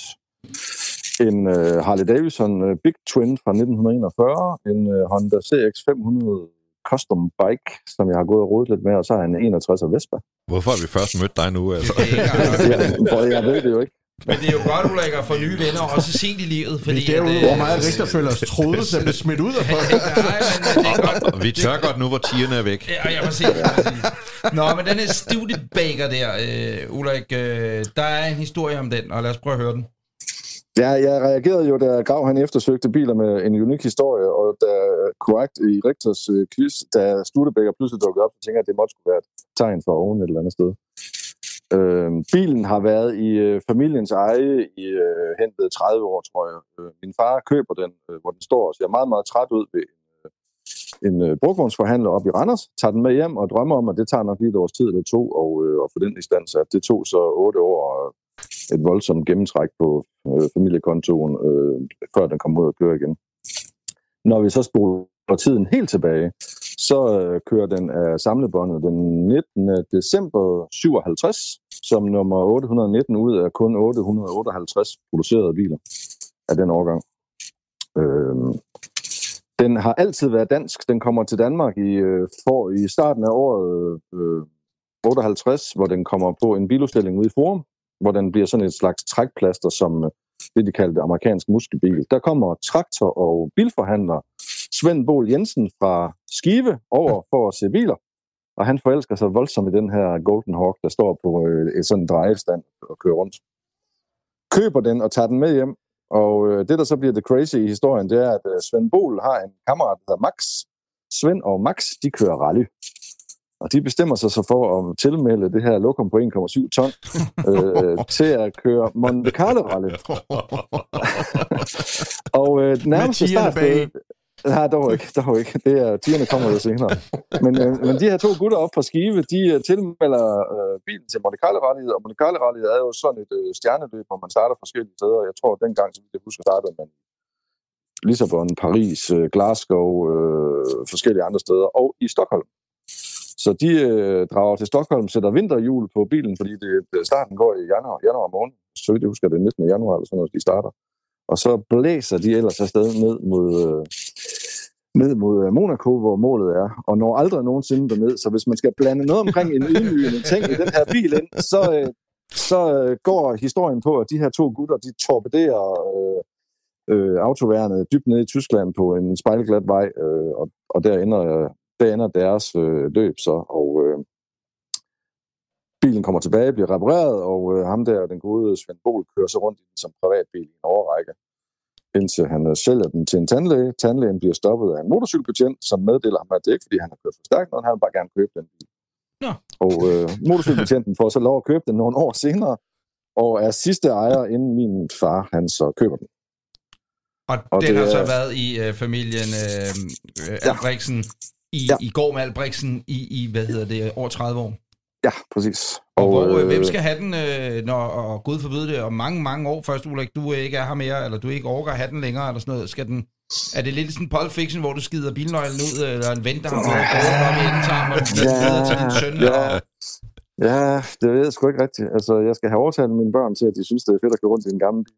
Øh, det er ikke smittet af på dem endnu, andet end de synes, den er meget hyggelig. og hvad, er ikke- øh, hvad er værdien, undskyld, hvad er værdien af sådan en uh, nowadays, hvis der nu sad nogen derude, der havde lyst til at give dig... Øh, Øh, det er svært at sige. Øh, der er jo ikke ret mange af dem, i og med, at der kun er lavet de her 878 eksemplarer. Øh, der blev solgt en for nogle år tilbage på en øh, amerikansk auktion, og den blev solgt for 99.000 dollars. Det tror jeg var et lucky punch. Mm. Øh, jeg tror, de ligger et eller andet sted mellem, øh, mellem 30.000 dollars og, og 70.000 dollars. Nå ja, og hvordan, ved- hvad, jeg er standen, hvad er standen på din, Ulrik? Den er, den er, den er jo ikke mint condition, den er, den er i rigtig, rigtig god, øh, hvad skal man sige, klassisk øh, patina-stand. Øh, Hvor? 100% original. Øh, Hvor hurtigt var det, du sagde, at bilen kunne køre? Det, Jeg det, tror, jeg kan sgu ikke huske, Specs er 220-25 km i timen. Men det er også altså en bil fra 1958 med trumlebremser, Ja, ikke? Og, og den vejer I, det øh, samme som en kampfly, ikke? Og, I, så, i, I 56 har jeg læst mig til, der er et magasin, der hedder, øh, dengang er der sådan et øh, bilmagasin, der hedder Speed Age. I 56, der lavede de en test med uh, Chrysler 300, Ford Thunderbird og Chevrolet Corvette'en, og uh, de tre, de gik slukket hjem, fordi uh, Hawken, den uh, gav dem så meget baghjul. det er vildt nok. Du har ikke tilfældigvis øh, oplevet en ydmygelse i den bil? Øh, nej, ikke en rigtig ydmygelse. Kun at, øh, at, at på et tidspunkt, hvor jeg skulle ligge og spille smart og køre med i sådan noget ind i en by, der begyndte den at koge som en sindssyg. Og det endte med, at jeg, kørte rundt i sådan en, en kæmpe stor dampsky. og så har jeg også, jo, så har jeg faktisk en, som jeg også blev lidt øh, halvpin, fordi at jeg skulle til Rønmø øh, for to år siden ned til sand øh, ræset dernede, Ja, ja. og der, der kører vi ud over dæmningen, og så begynder skidtet jo at koge igen, og, øh, og jeg holder bare der, og det bliver værre og værre og værre, og så kan jeg se ude bag, der kommer sådan en patruljebil øh, med blinklys. Det er så sådan nogle hjemmeværnsfolk, der er ved at lede en eller anden traktor, der skal over og tømme kloakker over. Så tænker jeg, jeg hægter mig sgu bag ved ham. Så jeg drejede bare ud af rækken og ud bag ved den her traktor. Så blev det bremserne hugget på den her Combardo-bil, og jeg fik verdens største skideballe om, at jeg overhovedet ikke skulle ligge og køre efter dem. Så jeg måtte jo slukket og liste tilbage, hvor efter bilen overkogte, og vi måtte øh, nærmest trækkes hjem. Det var sgu halvpinligt. Jeg tror, at den beskrivelse der, og den hændelse er en, som øh, de fleste, der har biler af en vis alder, øh, har prøvet på den ene eller den anden måde. Men det er vel også en af glæderne ved at have noget gammel lort, er det ikke det, Rigtig? Jo, det, kan, det må man sige. Altså, jeg jeg har Det også ja, prøvet hvis- der hvis det er mig, der er gå vigtig, så kan jeg godt svare på det. Nej, men Rigtig er også med her. Nå. Prøv at høre, okay. øh, Ulrik, det var en uh, fornøjelse at have dig igennem. Jeg vil sige uh, tusind tak, fordi du gad at, at skrive til os. Du er nu officielt medlem af Bilklubben. Øh, Jeg er stolt og ydmyg og glad. Og tak, fordi Vi er det glade for er at have dig. igen dejlige, øh, friske, raske øh, lyttere med mod på livet. Nu sagde jeg bare noget. Og Tia-historien, den er fucking legendarisk. Og det er ikke sidste gang, vi det var altså det. godt lige at genopfriske Gorm der. Han var virkelig, ja, Ja, han var virkelig et godt indslag altid. Kunne man, kunne man få lov til måske, uh, Ulrik, på et tidspunkt, at uh, et, du skal selvfølgelig sende billeder, uh, så vi den lige nu kan gå ind på Instagram og vores Facebook og se uh, Studebakeren. Og hvis der er billeder af din mor og tigerne, Det er der. så Det er der. uh, hvis vi må få et billede og lægge op på vores uh, sociale medier, vil det Gerne være et, hvor hun bakker ind i tierburet. Yes. Tak for Det Ulrik. lidt. Ha' en rigtig Selv dejlig jul og godt nytår. Ja, i lige måde. Hey. Og, og jeg har Hej. lige en, Hej. øh, en ting til jer, drenge, her, inden vi lukker vores veteran-tema. Det Mhm. er, at øh, en måde, vi kunne leve lidt videre på det her øh, i fremtiden, det er jo, at der er allerede nogen, nogen, der er begyndt at tage billeder, når de ser en klassiker, der kører hele år. Så tag et billede, hvis du ser det. Tag Bilklub Mitte, så deler vi det, og så hylder vi de her mennesker, der kører. Jeg kan bare sige, at i dag har jeg set en Jaguar Mark II og en gammel Porsche 911 SC. Så lad os hylde de mennesker, der bruger deres klassiker hele år. Som er fucking ligeglade med, om der bliver saltet på vejene. Ja. Yeah. GF Forsikring præsenterer Pas godt på din klassiker. Et veteranbilstema i Bilklubben podcast. Vi taler jo rigtig meget om elbiler. Jeg tror, hvis man procentuelt gjorde det op, så taler vi øh, 91% af tiden om elbiler, og så taler vi 8% af tiden om øh, gamle biler og noget, der er på auktioner eller noget, og så 1% om alt andet. Vi bliver kaldt, Med øh, elbiler, der mener også plug-in hybrider, Ja, ikke? også plug-in hybrid. vi bliver Men, kaldt Elbilklub. ja, men det, som øh, mange vil sige, er, er fremtiden, når man så må sige. Og det er det jo, og vi har lige været inde over. Øh, det der med, at Toyota kommer, og Lexus-gruppen der kommer med, med, med en masse elbiler, og, og går nu også derhen. Mange gange taler vi jo om, og det er især dig, Grav, og også Richter, når vi taler om elbiler, der siger, jamen øh, med den afgift, der er lige pt. og så videre, alt omkring priserne på de her elbiler er jo afgiftsafhængigt. Det er det med alle biler, men, men især fordi der er så stor nedsættelse, afgiftsfritagelse, om man så må sige, skal også der nedsættelse på de her biler. Og nogle gange er det en total jungle, så får jeg sagt i min øh, coronapost rus, øh, sidste gang og sagt, hør her, øh, har vi ikke en eller anden ekspert, vi kan ringe op og ligesom sige, hvad er fremtiden egentlig?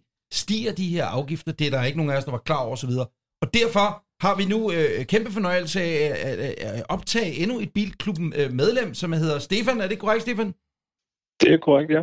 Stefan, øh, jeg skal sige, øh, at du har gået under øh, navnet Stefan L. Øh, internt, når vi har skrevet om dig i løbet af ugen mellem os øh, fire værter. Og der blev jeg simpelthen nødt til at sige til, til Niels Petter til sidst at sige, hvem er Stefan L? Er det en eller anden, øh, du kender fra en eller anden gammel rockerklub? Hvad fanden er det? En, du skylder penge? Hvad er det? Men Stefan, du øh, arbejder i, øh, det leasingfirma, der hedder Alphabet, hedder det simpelthen det? Alphabet. Alphabet. Al- Alphabet. Du er ikke den første, der har kaldt det Alphabet, så det skal du ikke være ked af. Og Alphabet er, øh, hvad har jeg lyst til at sige, et af de største leasingselskaber, der findes? Ja, nej, ikke helt. Men øh, Det, Det hedder det, tal det er LP, der har givet os researchen, så alt, hvad jeg siger nu, det er bare noget... Øh, fortæl os, hvad du laver.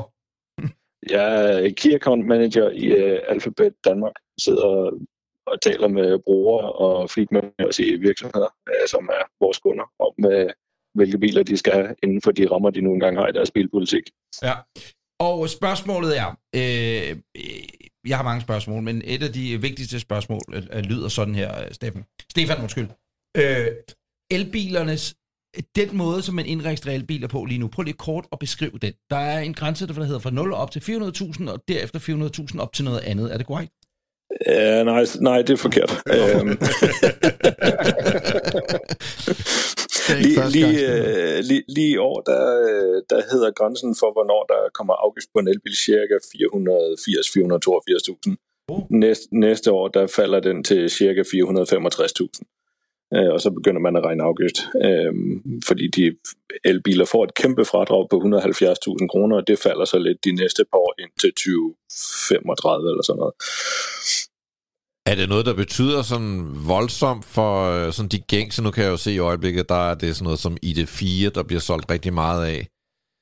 Altså, er det, kommer den til at stige? Så det er klart, den ligger jo under typisk øh, de her 465.000, men, men hele det her bunch, hvor vi har iX3 BMW'en, og vi har øh, Skoda Enyaq og EQA Mercedes og Volvo XC40 og Polestar, altså bliver de her biler, altså bliver de sådan væsentligt dyre, eller, eller er det samme scenarie som i år, sådan omtrentligt? Nej, de, de bliver ikke væsentligt dyre. Altså, det, at du går fra cirka 482 til 465, før der begynder at betale, lige betale afgift af dem, jamen det, det gør ikke en stor forskel. Og skal du have en ID4, så skal du dele med på et meget udstyr i, før du rammer 465.000. Ja, og, og altså det, man så betaler afgift af, er det så differencen mellem, øh, mellem de der 400 et eller andet og 400 noget andet, eller er det afgift af hele pivetøjet? Nej, altså, det, det, øhm, det, det er lettere kompliceret, som det altid har Som været altid, med det ja. danske afgiftssystem. Øhm, altså, det, der, der, der er sådan en indfasning af afgiften, hvor man betaler lige, øh, lige på plug-in hybrider for eksempel i år, der betaler man 45 procent af afgiften. Man regner afgiften som på en normal dieselbil eller benzinbil, så betaler man 45 procent af afgiften i år. Øh, og så får man noget øh, fradrag for, øh, for det her batterifradrag, alt efter hvor stort batteri der er i bilerne. Øh, der får man noget fradrag per kilowatt-time der. Øh, og der er et bundfradrag på øh, plug-in hybrider, som det man kalder lavemissionsbiler, som er under 50 gram CO2. Der har man bundfradrag på 50.000, men på elbiler, hvor der er 0 gram CO2, der har du et bundfradrag på 170.000, hvilket så gør, at man ryger ret langt op i pris, før man øh, begynder at betale afgift af en elbil. Mange af de her afgifter tidligere, øh, og pakker, der kom fra, uanset om det er en rød eller en blå regering, det var jo ideen om, at man vil have en million elbiler på gaden inden en eller anden øh, given, et eller andet givet årstal. Øh, tidligere var der jo nul afgift. Det fjerner man hurtigt øh, efter, var det tre år eller sådan noget lignende, to år i den stil. Det var det, alle testerne i hvert fald kom væltende på, på gaden. Øh, fordi det var dem, der kunne levere biler. Øh, var fremadrettet, den pakke, vi lever efter nu i forhold til elbilsafgifter, hvornår går den til? Åh, oh, nu skal jeg lige se. Jeg mener, det er noget, vi er nået hen i noget 2035, og så begynder der at køre, øh, køre, hvad skal man sige, køre rigtige øh, afgifter på.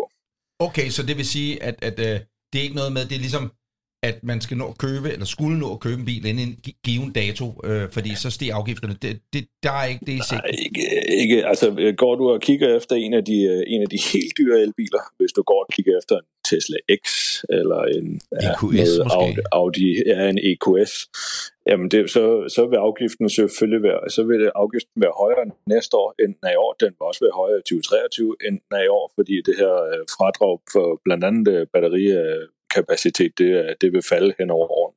Får de biler så et kæmpe nyk op af, her taler vi jo Taycan og e-tron GT, der er at gå i gang med, med navnet der igen, øh, og, og EQS, og sådan, altså bl- bliver de sådan væsentligt dyre, eller lidt same same? Nej, det, det, er ikke, det er ikke voldsomt. Altså, jeg har et eksempel på plug-in hybrid, hvor der også er det samme, hvor der er også nogle andre fradrag, der, der, der falder lidt i forhold til, hvad det er i år. Der vil en, øh, en plug-in hybrid til 350.000, den vil stige cirka 15.000 i, i afgift næste år. Så Okay. den vil så koste 365.000 næste år, i stedet for 350 i år. Så det er ikke voldsomt.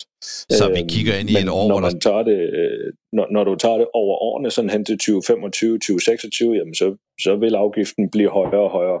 Men de har så også en forventning om, at øh, teknologien bliver udviklet, så bilerne rent faktisk bliver billigere Ja. i, i indkøb, så at sige. Så det, det, man kan høre dig sige, det er i virkeligheden, at at det der incitament for at køre grønt, det vil stadig være der. Øh, Ja, i de det, vil, det vil stadigvæk være der. Ja, det vil stadigvæk være der. Set Øh, øh, plug-in- fra, fra leasingmandens øh, kontorstol her afslutningsvis. Øh, Ja. Elbiler, hvis det så er, der er lavet en pakke omkring frem til 2035. Hvad råder I jeres kunder til i forhold til plug-in hybrider eller hybrider? Vi har talt om det her. Går aldrig ud og køb en lige sent, fordi at komme af med en plug-in hybrid om fire år, når vi ikke ved 100%, eller vi ved i hvert fald, at batterierne er blevet meget bedre på 100% elbiler osv. Hvad, er jeres, øh, hvad, hvad giver jer gode råd der, Stefan? Ja, vi øh, siger til vores kunder, at det afhænger meget af, hvilket kørselsforbrug ja, brugerne de har. Nu er vores det er erhvervsleasing, så vi laver kun firmabiler. Øhm, men er det en, der kører 60.000 om året, giver det måske ikke så meget mening med en plug-in hybrid, hvor du efter 40 km kører på benzin med et tungt batteri i øh, bagagerummet. Der giver det mere mening end at tage en, di- en god gammeldags diesel, eller gå over i en elbil i stedet for. Øhm, kører, du, kører du lidt kortere, er det jo en af dem, der kun kører 20.000 om året. Du kan lade derhjemme, du kan lade på arbejdspladsen, kører nogle korte ture, jamen, så kører du på strøm det meste af tiden. Så giver det mening øh, med, med en plug-in hybrid. Men ellers så, så siger vi, at for virksomhedens synspunkt, diesel eller en ren elbil. For brugerens synspunkt, så giver det klart bedre mening at tage en plug-in hybrid end den tilsvarende diesel, fordi der er kæmpe forskel i beskatning.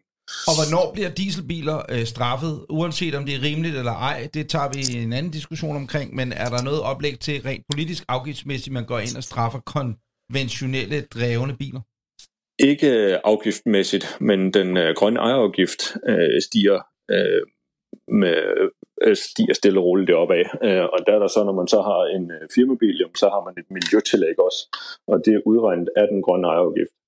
Og, miljø- og, og det kører på, på CO2, så jo højere CO2-tal, jo højere bliver miljøafgiften også. Så en, en dieselbil, du får i år, den koster måske 300 kroner miljøtillæg om måneden. Om fire år vil den koste 1000 kroner om måneden miljøtillæg.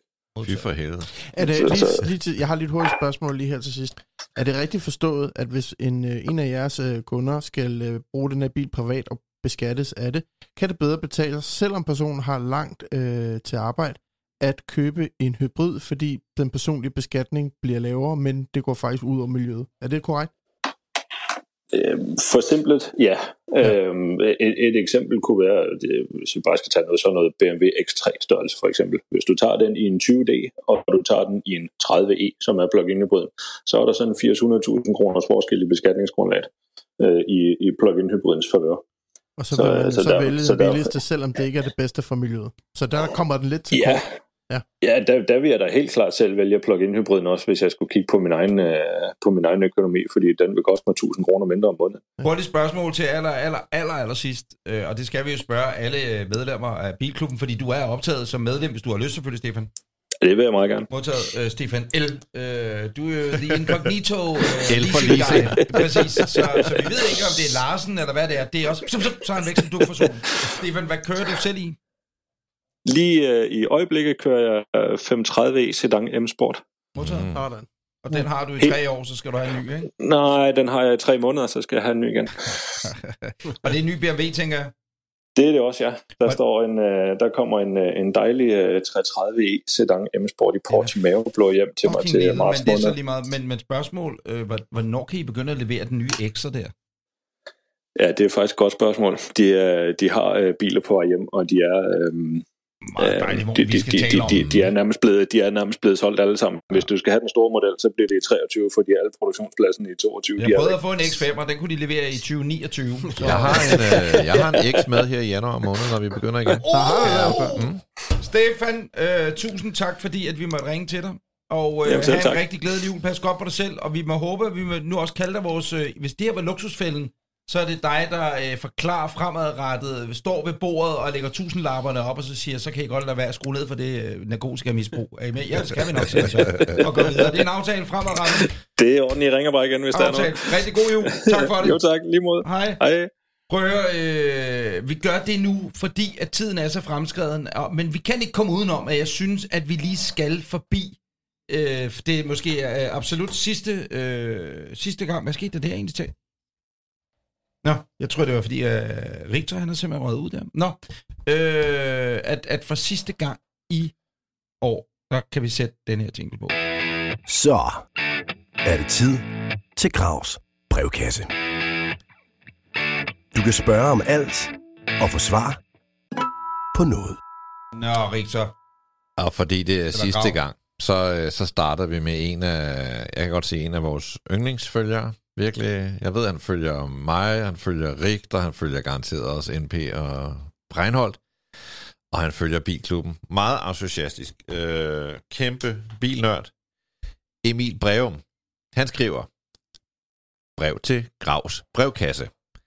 Min kone har fået nyt job og tilbud om fabriksny firmabil. Også til privatbrug. Disse tre overvejer vi. En Tiguan E-hybrid, en Audi Q4 e-tron, en Tesla Model 3. Så ja, det skal være enten hybrid eller el, da konen skal køre til Fyn og Jylland en gang imellem. Vi bor i hus i Hvidovre, og der medfølger selvfølgelig øh, en ladestander i carporten. Tusind tak for en dejlig podcast.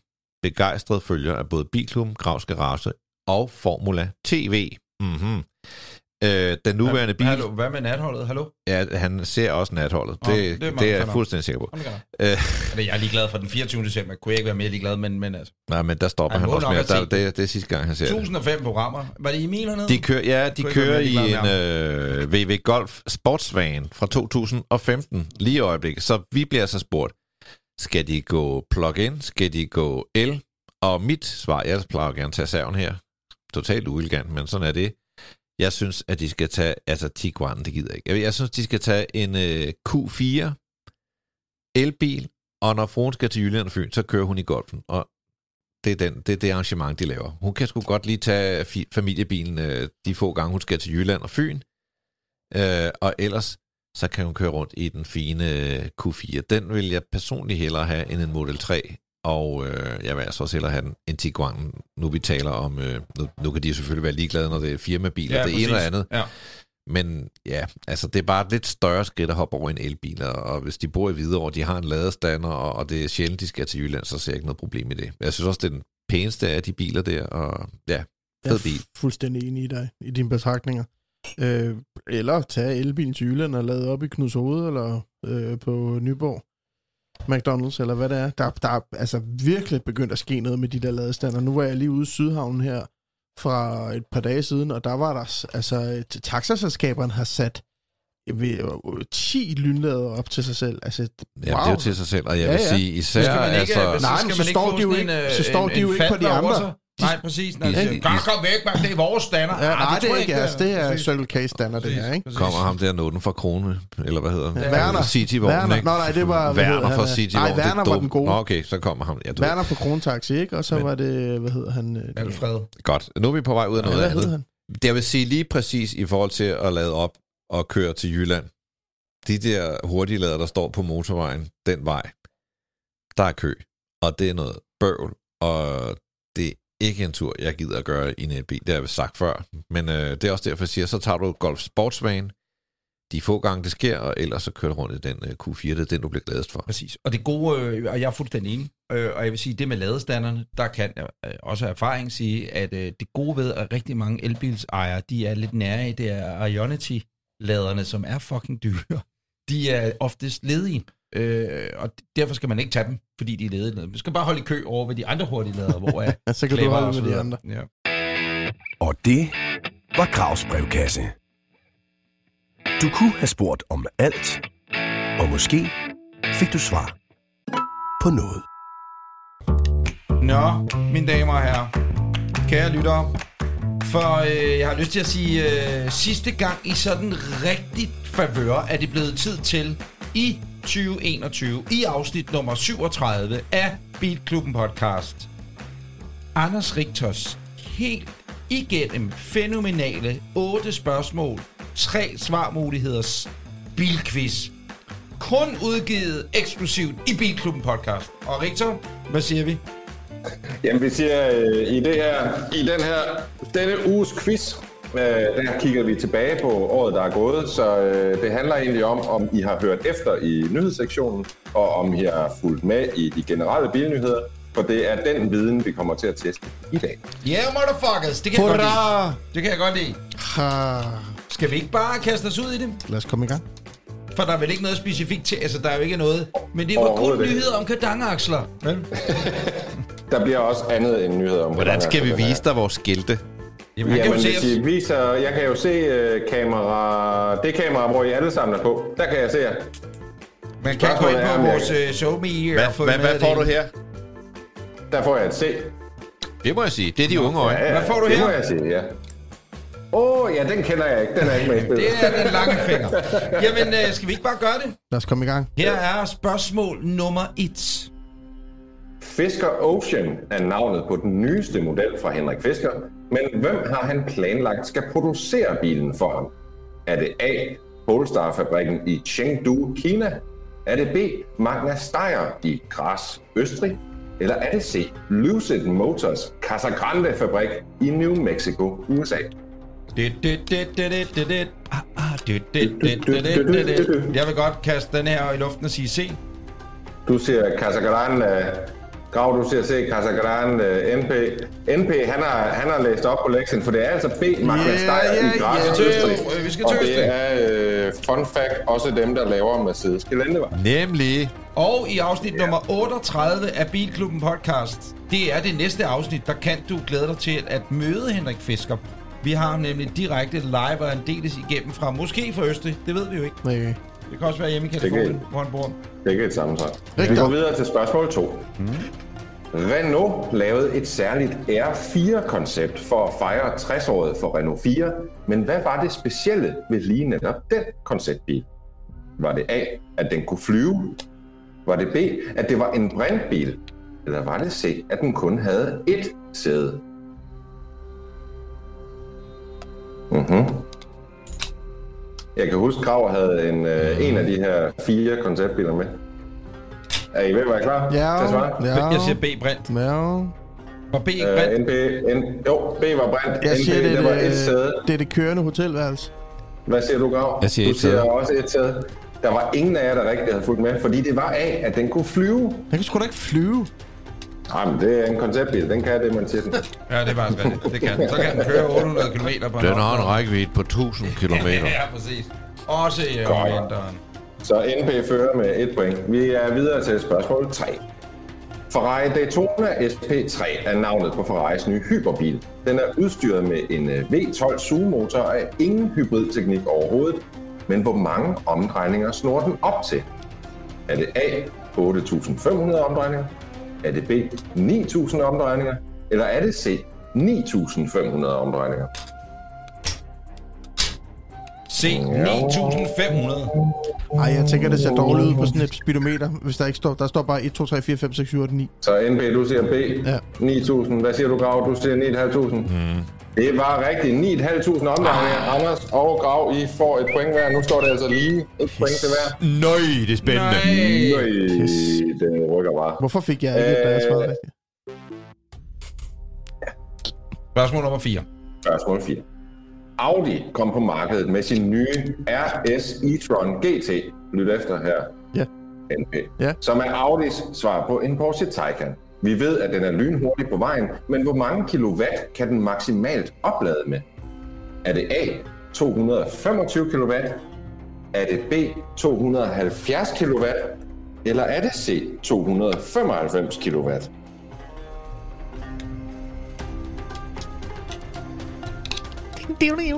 Jeg ser sgu A. Mike siger B.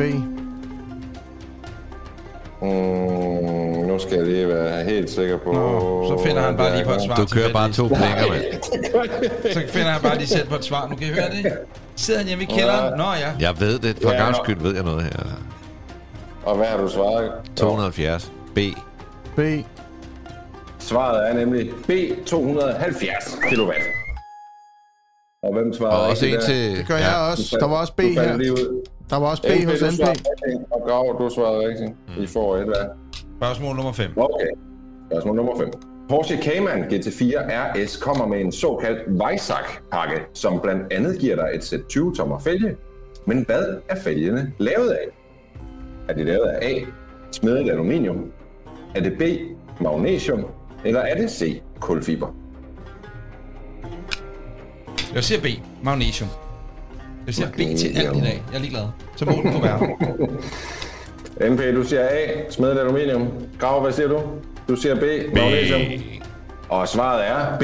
Magnesium. Magnesium. Anders og Grav, I får et point hver. Det bliver spændende den her gang. Nå, spørgsmål 6. Lamborghini brugte blandt andet 2021 på at præsentere en nyfortolkning af den legendariske Countach-model. Men den bliver kun produceret i et begrænset antal. Hvor mange? Er det A. 112 biler? Er det B. 224 biler? Eller er det C. 349 biler? Og der var, jeg husker, jeg historien, kan- der var noget meget skævt øh, ved tallet, og der var noget specifikt med... Og jeg kan oplyse, at de er allerede udsolgt. Ja, Hvad jeg har bestilt en af dem. Jeg siger C. Anders, du siger C. 349. Grav, du siger 112. NB, du siger 112. Det var A. 112. Sådan. Grav og NB, I får et point hver. Det ligger tæt. Er I klar til spørgsmål 7? Mercedes EQS er en af de mest interessante Mercedes-nyheder i 2021, men hvor langt kan den ifølge VLTP-tallet køre på en fuld opladning? Er det A. 654 km? Er det B. 743 km? Eller er det C. 798 km? Oh, det er faktisk et svært spørgsmål, man. fordi der findes jo så mange specs på den bil, fordi Det er det, nemlig det. Nu står bare, og falder fuldstændig med, Den, øh, Du går ind udstyr. på hjemmesiden og siger, det er det, de oplyser. Anders, du må kun vælge en. Ja, men jeg Ja. er vælsindet. Og det, Det kommer er også an på, om det er en 450 plusser eller en 780'er. Answer Yes. the man. Det her det er det, det højeste VLTP-tal, man kan få, og det som Jeg, jeg, jeg, jeg selv går altså hele vejen, for jeg synes, at øh, jeg siger en C'er. Ja, det er sjovt. Det, altså, det tal, jeg kender, det er 780, og det nævnte du ikke rigtigt, som jeg hørte dig. Nej, jeg siger, det er Mercedes selv reklamerer med på deres Answer hjemmeside, og som er. VLTP-tallet på modellen. Okay. Okay. Du I kan klar? lige vise det til kameraet. Kom så. Grav, du kan godt lide Sylvie. Grav, du svarer B. Ja. 743. Anders, du svarer 798. Ja. NB, du svarer 743. Det er B 743 km, som Mercedes selv reklamerer med inde på deres hjemmeside. Det vil altså sige, Grav, du får et point. NB, du får et point. Nu er det tæt. Og det sidste spørgsmål, det handler om Rivian. Så øh, Grav, du har 5 point. NB, du har 4 point. Anders, du har 2. Riviane. Rivian tabte godt 6,4 milliarder kroner i løbet af det første halvår 2021. Men hvor mange penge hævde de ind på deres børsnotering i slutningen af 2021? Var det A. 48 milliarder kroner? Var det B. 60 milliarder kroner? Eller var det C. 77 milliarder kroner? Fuck, det er- mange penge, uanset hvad, i hvert. Hvad var, det, hvad var B, sagde du? Uh, B var 60, og det sidste var 77. 77. Jeg ved det sgu ikke. Ja, det er også underordnet. Jeg, jeg går hele vejen til 77. Jeg siger C. Du kan godt vende din grav.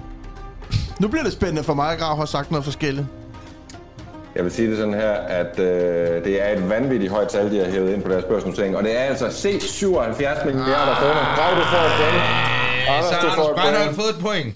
Uh, Det vil sige, Men- at Grav har fået 10 point mere, så det nu står 70 point til Grav, 60 point til NP, og ja, 10 point i alt til dig, Anders. Og vi afgør årets øh, quiz næste gang. Har næste ikke stadig 50 point? Han har 60 point. Og du har... Stod det lige før så? Nej, havde- altså, du, Nå, men- altså NP har 60, og du har 80. Nå, Eller nu har du det var fordi, du 90. sagde, at jeg havde Nå. 70. Nå, godt. Vi sender Men, øh, vi øh, kan- afstemningen videre til øh, PVC, og så vil øh, vores revisionsfirma derude helt fuldstændig statsautoriseret afgøre, hvor stemningen ligger, og lige fordelingen af point i øjeblikket ligger. Kære venner, det var afsnit nummer 37 af Bilklubben podcast. I næste uge, der er vi tilbage med årets sidste. Glæd dig til det. Det bliver den store nytårsfinale, hvor vi naturligvis, som vi nævnte for lidt siden, øh, har besøg af en af fremtidens mænd, nemlig den danske bilproducent, designer og øh, kæmpe kanon Henrik Fisker. Øh, det kan du glæde dig til i afsnit 38. Samtidig og med vores forudsigelser og kåringer og Ja, ja, ja, ja. hele lortet. Rig, så kan du passe på dig selv, øh, og glædelig I lige jul. Rigtig glædelig tak, i dreng.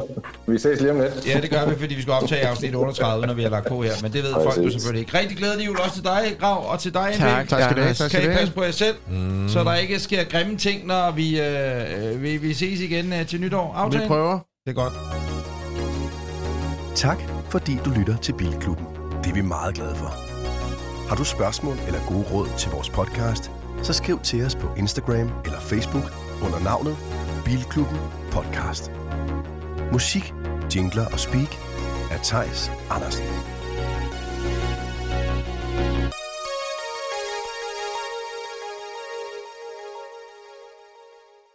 Endnu en podcast fra Breinholt Studios.